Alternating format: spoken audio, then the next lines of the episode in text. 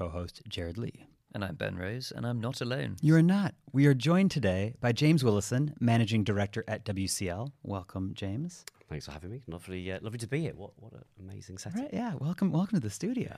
yeah, it feels like very professional setting. All right. we, we do our best. Um, but you, you've been in the industry. We'll, we'll dive straight in. Um, kind of get love to get an intro on on yourself and sort of how you landed in the space, um, the sort of reinsurance insurance technology space that WCL occupies, and we'll sort of unpack a bit about what you guys do as a business.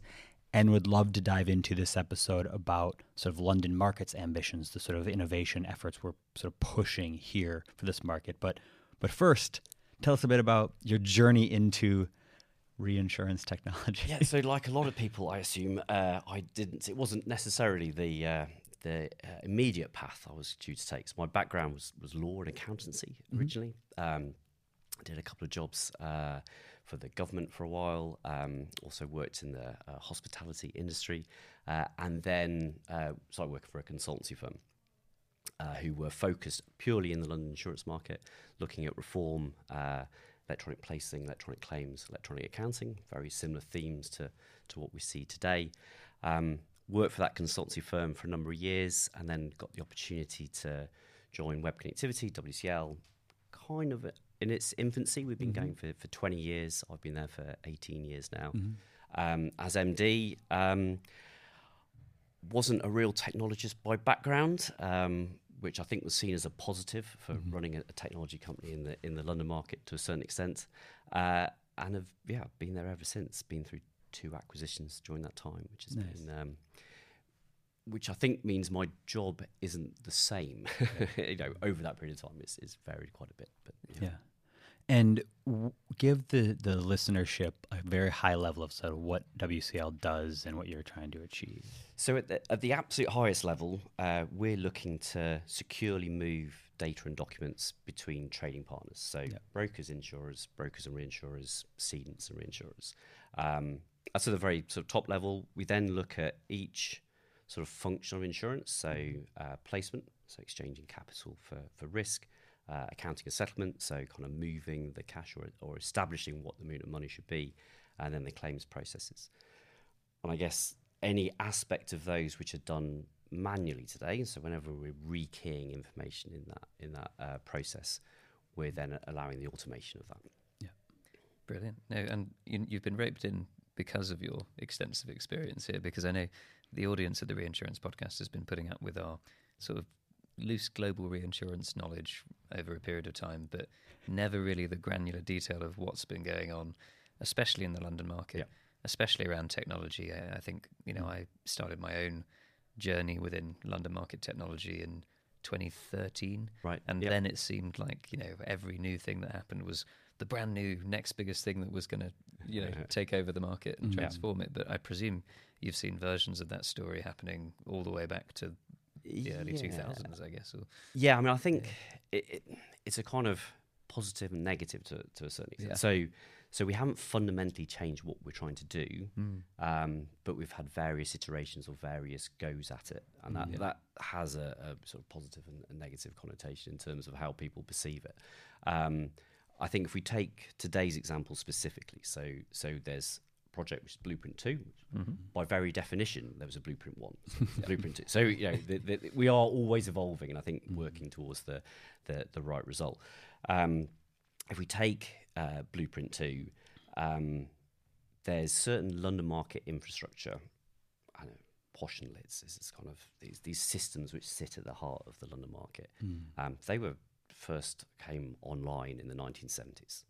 So this is relatively old technology, and at the time, it you know, for its time, it was it was very uh, kind of futuristic. Started doing messaging, moving structured data about, and no one else is really doing that. Mm. Um, and if we look at its essence of what Blueprint Two is saying to do or looking to do now, is take those two um, or those two sets of infrastructure, Posh and Lids, and replace it with something called IPOS and ICOS. So they're rebuilding from the ground up the new set of infrastructure in doing that, sort of phase one is to replicate the same messages which come out mm. today, mm-hmm. same uh, same set of data, but it allows them to use globally, um, internationally recognised standards from phase two. So they actually align London with the rest of the world, and that's the, the really key element is that they. If we go back to the 1970s, there weren't standards everywhere else. It was it was paper and manual processes. The rest of the world has has moved on during that time. They've adapted or adopted, sorry, um, internationally agreed ACORD standards. They're being used elsewhere all around mm. the world. London has sort of held on to this proprietary standard, proprietary messaging, and that's that's started to get to a stage where it, it holds London back yeah. a little bit. So if you mm. line London to the rest of the world, makes it easier to do business into London, and then all the efficiencies which which come on the back of that. Yeah, that's interesting. You you mentioned that in sort of the 70s when this was sort of first kicking off, there weren't those standards.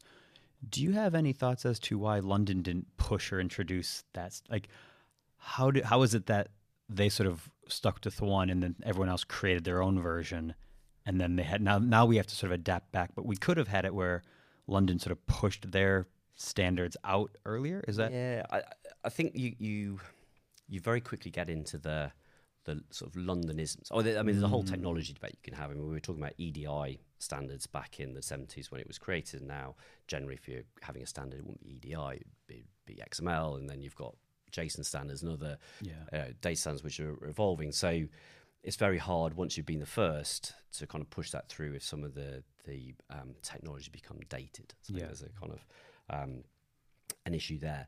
I do think, and, it, and it's actually a, a, kind of caveat that I'll add to the to the Blueprint Two piece at the moment, is that you can um, you can recreate. Or sorry, that the, the standards were set up to be very very specific and proprietary to the London market, yeah. and you know the rest of the world doesn't operate in the same way as London. Mm. I mean, so very basic example, you have the London Market Bureau or Velonetic as it now is, or joint venture as it mm. previously called, uh, Xchanging insurance services, you know, a whole. But that piece that's at the centre that doesn't exist anywhere else. Yeah. So all of the data standards which revolved around that weren't then applicable necessarily to, to yeah. elsewhere. And that's a result of the original London structure being all the syndicates that operate in one way independently and in another way collectively, which does, as you said, doesn't exist elsewhere. That, Companies yeah, act concept, for themselves yeah. everywhere else in the world. Yeah, and I think it's a really important note in there as well is that you've got in the London market you have all the Lloyd's managing agents and the syndicates within that, but also there's an entire London company market, which is operating, which utilises the bureau as well, sort of mm. outside of Lloyd's. But that's you know a, a, similar, if not the same size, marketplace. So you, you've got this London market, which is made up of the Lloyd's and the company market with that central bureau, and the the benefits of that central bureau in terms of central settlement, you know, are are, are mm. fantastic. You know, the actual yeah. physical money which has to move um, because of the central settlement or the the reduction in physical money that actually has to move is is uh, a real like crown jewel of the of the London market. So, and just to take a quick step back, so we, we yeah.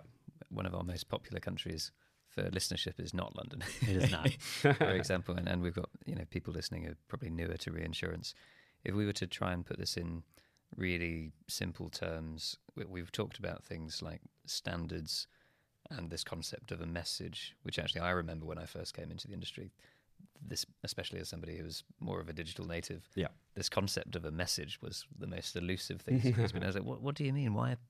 Who's a, a machine is sending a yeah, an email? Or what is this message thing? It'd be great to to get your sort of like how how does the legacy market work? It, you know, what, what is this method of exchanging files or information or or otherwise? Yeah, so you've you've got in the in the in the legacy market. So if we, we let's go through a non-London yeah. kind of uh, example as such. So uh, broker and underwriter will ag- agree a reinsurance contract, and I suspect there's been some conversations, there's been some emails that are mm. going around. There is then a a document which has been uh, finalised. Um, the the issue that occurs at that point is that those contracts are complex with the best will in the world, then they're not sort of straightforward. And the broker will be uh, capturing information about that contract within their broking application system, their, their administration system. Meanwhile, the reinsurer will also be capturing information. And you've got a central document which is complex to, to get to understand, and the interpretation of both the broker and the reinsurer could well be different. So the expected premium then flows through. Well, the, the broker obviously is invoicing the customer. The broker is collecting that invoice, uh, collecting that premium. They'll share that with the, uh, or look to pay that to the reinsurer. In the legacy world, they'll send a spreadsheet in support of that, saying, "Here's are all of the premiums that I've collected. Here's a single payment that I'm making." Uh, and then the reinsurer has to take a single sort of monetary transaction with a associated spreadsheet and then work backwards and say, well, actually, at that individual transaction level, I, I didn't, I didn't agree that. I, that's not what I sort of uh, took away from the policy. So you end up with this kind of mismatch. Um, very late on, as in the the customer, the uh, the clients pay the broker. It's the you know, premium that's owed to the reinsurer. They're, they're keen to collect that and make that money on their books. So if we take the idea of a you know, kind of a message, like sort of at, at, at its at its notional level, the broker can book the transaction into their broking system. Say, right, you know, I, you know, the contract's been agreed. This is my interpretation of that contract. Before I invoice the clients, my system will generate a structure, a, set of structured data, mm. an invoice. You know, this this Yeah. is this is the amount of premium that we are going to look to pay for you at the point this account becomes payable. So once we've hmm. collected the money, we'll look to pay you this amount, and they can share that structured data with the with the reinsurer, and the reinsurer can look at that, compare that to the policy, and go, I I agree that, or I don't, hmm. and I can have a sort of a, a kind of query loop back and understand and get to that agreement way ahead of the client paying because the client probably on a 30 days, 60 days, 90 days terms of trade. Let's get all of that query processing up front. So, so that's uh, the transition that the legacy market went to in the uh, in the sort of messaging world. They started using that structured data to give early sight of what the broker had booked to the reinsurer or to the insurer, and they can get to a position of agreement. So when the client pays, the money's been pre-authorized. So you have um, your unreconciled cash effectively goes down to, to zero. And these are the, the XML messages. Yes, this is good. Yeah, typically the yeah EBOT Typically. ECOT you can uh, because you- people hear these terms and they're like, oh, Well, I don't think we make it easy for ourselves. So you've got so that you've got EBOT ECOT, which is electronic back office transactions. So the um, the technical account information for premiums, the the statement information that you get. Um, you've got ECOT, which is the claims messaging as well. So initial claims advice, reserve changes, kind of all go through. And uh, so you've got these standards for that. There's an initiative which was set up 15 years ago specifically to look at and it started in the reinsurance community. It's been extended out to the insurance community. That's the Ruschlikon initiative, which was sort of doing that. And when we look at again, sort of pulling it back to, to Blueprint Two and adopting these standards, what they're actually saying is that the phase two of Blueprint Two will be to use the EBOT and ECOT standards, which have been um, sort of utilised for 15 years elsewhere in the well, Yeah. in the rest of the world, which is a really positive thing. Yeah.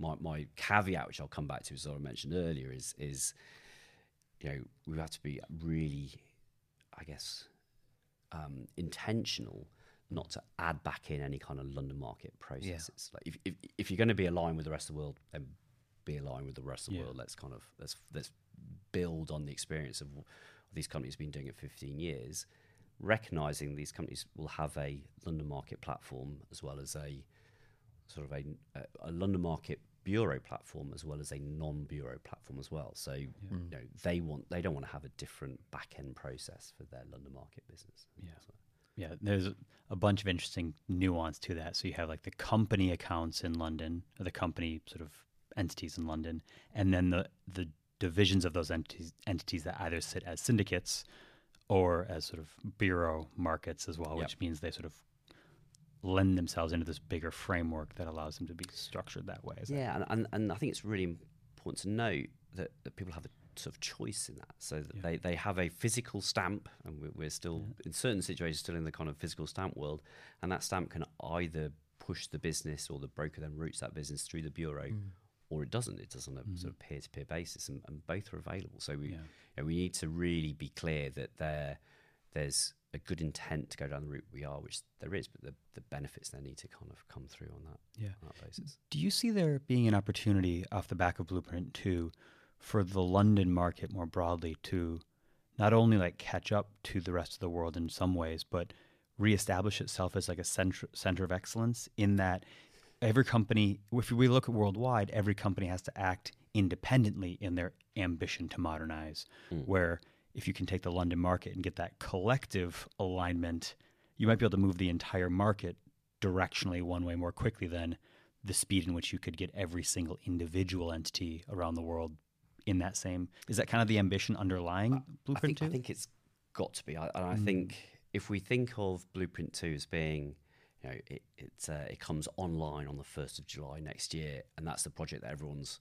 well, that's the kind of end date that everyone's working towards. Then we've then we've looked at it the wrong way. I mean, that, mm. that should be seen as that right. The first of July is the, the start date yeah. next year um, for the kind of phase one. So that sets in place the the new cloud based infrastructure that's there. So there's that then allows the kind of the future to happen. With phase two, you have this alignment then to the rest of the world. That's kind of a good thing. You've then got some efficiencies around that. There should be we should be able to speed up premium payment and claims payment. And, let's be honest, claims payment is the kind of, you know, that that is our product as a yeah. as an industry. So we need to be able to make sure um, that that is uh, appropriately done. But once you've then got a sort of know, digital standards, or you, you're moving data around in a much more kind of seamless way, then it's like, well, what are the next? What's the opportunity that that affords? It's, it's, it's, not a case of right. We've we've now aligned ourselves to the rest of the world. That's it. It's, it's job done. We, yeah. Blueprint three uh, said no one ever. Um, uh, it's like, what do we then? You know, what? How do we build on that? How how do we then say right? We've now established ourselves, and that's where the things l- like having central settlement, like having a central bureau which allows work to be done on behalf of the many by a single. You know, we are a syndicated market still, so if you can streamline some of those, um, streamline some of those activities, it makes London you know, maintains its competitive advantage, or it, it allows it to kind of catch up depending on your location and how you see London mm. sort of currently. But yes, it, it has to be the the sort of start of the journey, and and yeah, we, have I think as anyone will will attest to, we're never done in reforming the London market. Mm. No one's ever going to yeah, say, yeah. right, that's it. We've yeah. we've, we've, we've, reformed. Yeah, yeah. that, that's not kind of the process. And, and, I'm sure there's like some relatively unsung heroes and successes that have taken place where we've at least overcome some pretty big challenges along the way, or at least made them less painful than they were. What, what for you are sort of the highlights of you know, even the last 20 years, really, like we, we had to, I, I mean, I figure out these things and we actually found a way to do it. Yeah, I, I think that's, uh, it's a, it's a really good question because I think we do often beat ourselves up mm. as a marketplace, especially when it comes to large, you know, kind of technology projects because they're not always um, covered in covered in glory. To me, there's a few notable highlights. So, so claims processing. So again, I'll come back to claims has got to be the key focus, I think, of any mm. reform agenda because if you're that, that's where you get your real um, uh, customer benefit. Mm. You know, if we're, we're, providing a better service to customers on that basis. Um, we don't have to go too far back in history to, to have a claims file, which was a physical paper document. If you had multiple agreement parties to that, that claims document had to physically be taken from office to office, yep. and that and that generally meant taking a claims file into an office, putting it into a sort of filing system on the side of the wall and coming back the next day to collect it, hoping that they'd you know, the underwriter agreed it and then go to the next. So you've got a process which, by very definition, is in series. So it's very hard. You can make small incremental changes. You could say, "Well, I'm only going to leave it for half a day," you know? yeah, yeah. Mm. but you overall you're not you're not transforming it. So to have an electronic claim file and say, "Right, we're going to create a claim file," which is then available to everyone at the same time, we can then make a take a process which is in series, put it in parallel, and speed up. You know, that you know, and the, the the claims repository, I think now is the world's largest document repository. Mm. It, it's it's uh, it, it, was a and it wasn't necessarily well. It, it, wasn't embraced with open arms at the time mm. when it was first set up. there were some challenges in doing mm. that, but I think now if you try to roll back and go to paper, then it's not going to be. Um, yeah, you wouldn't you wouldn't be thanked for that. Um, I think we've also got to mention sort of trading platforms, placing platforms. You know, we've you know, we have been through a pandemic. They shut the the Lloyd's um, room got shot for, shot for the first time ever. And you think mm-hmm. about what's happened in you know, since the 17th century and various things that have happened over history to to never shut it before and then have it shut. That is a you know kind of once in a well not even generational. Mm. Yeah, that, that's a that's a major event. If we didn't have some of the technology support of placing platforms, trading platforms, that would have had a, Mm. a, a significant detrimental impact on it. Well, I don't know how the market could have really you know stayed relevant or, Yeah. or, or survived. So so to have some of that technology, you know, again, not always greeted with open arms when it first comes to market, but but actually people are, well, it's a very good job that was there and, and good Yeah. place otherwise. Yeah. be- And does it? I mean, so, some of the challenges, I guess, are probably still unsolved as well. I'd be interested to hear where some of those maybe WCL are working on, uh, in particular. But all sorts of things you have to Mm. decide to get a standard way of communicating so much information across everyone. Yes, yeah, I, and I, and I, there are, you know, sort of nuances within that, and Mm. then within standards, a very is a very sort of tricky play. You know, if you look at, and I know people often juxtapose sort of banking to insurance, and, Yeah. and, and that's a, and I think if you try and look at those two, it's not that helpful. I think I think you know banking typically is very much transactional. It is you know, this person is paying this person on this date for this amount, and you know there's a currency element to it. There, Yeah. There's very defined things.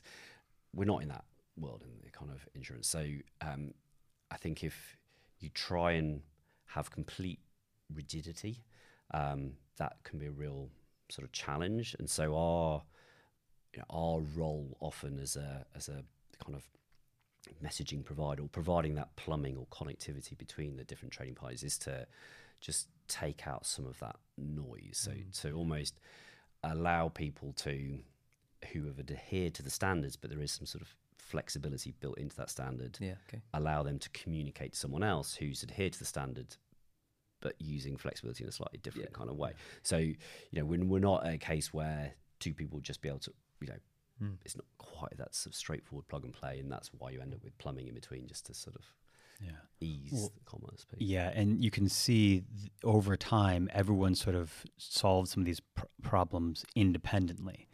And so they looked at the way that they tackled it for the unique way that their business did that thing. And another company tackled it the same exact problem, but with a slightly different sort of angle they approached it from, or direction they approached it from, but compounded over generations and technology iterations.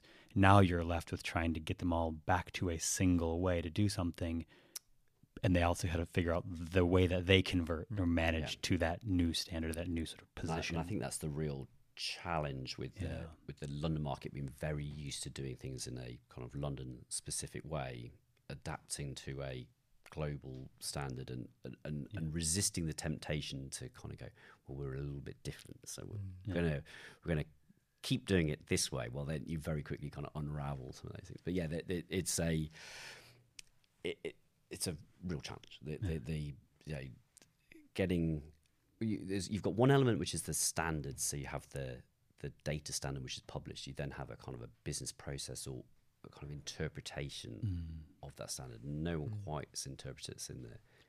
There's a, there's a business process element to moving data around, not just a straightforward. Here's the here's the data. And I guess London is often a, a pioneer to some extent in things like new lines of business that Yep. previously you know, might not have had a mapping or will make an existing mapping look very weird if you start pouring, you know, lots of that new line. Like, I Mm. think cyber's relatively new in that respect. Or, I, yeah, some of the, the classes that are popping up nowadays, like the innovation type things. You, how how does the market respond when when the standard needs to change as well? I suppose must be quite interesting. I mean, the- companies acquire each other and Yeah. entities change.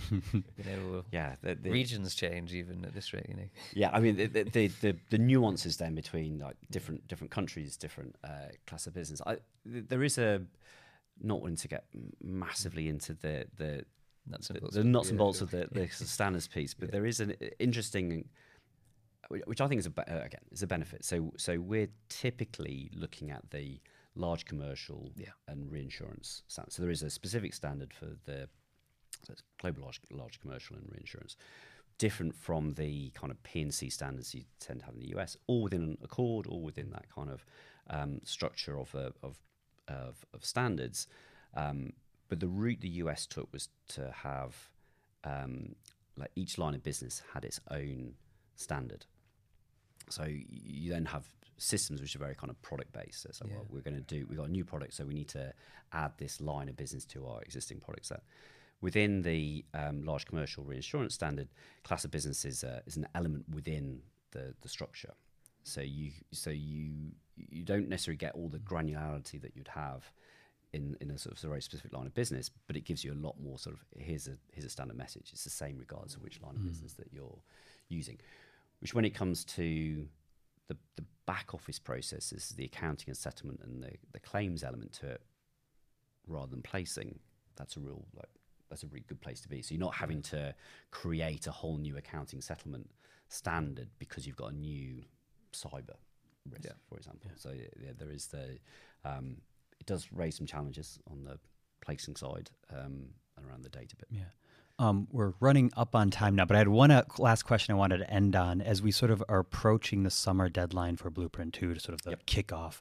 What are the things that excite you about that ambition, and what are the things that you sort of look towards with apprehension or timidity of? a um, yeah, and it's it's it's a good question because there are those two those two emotions are absolutely.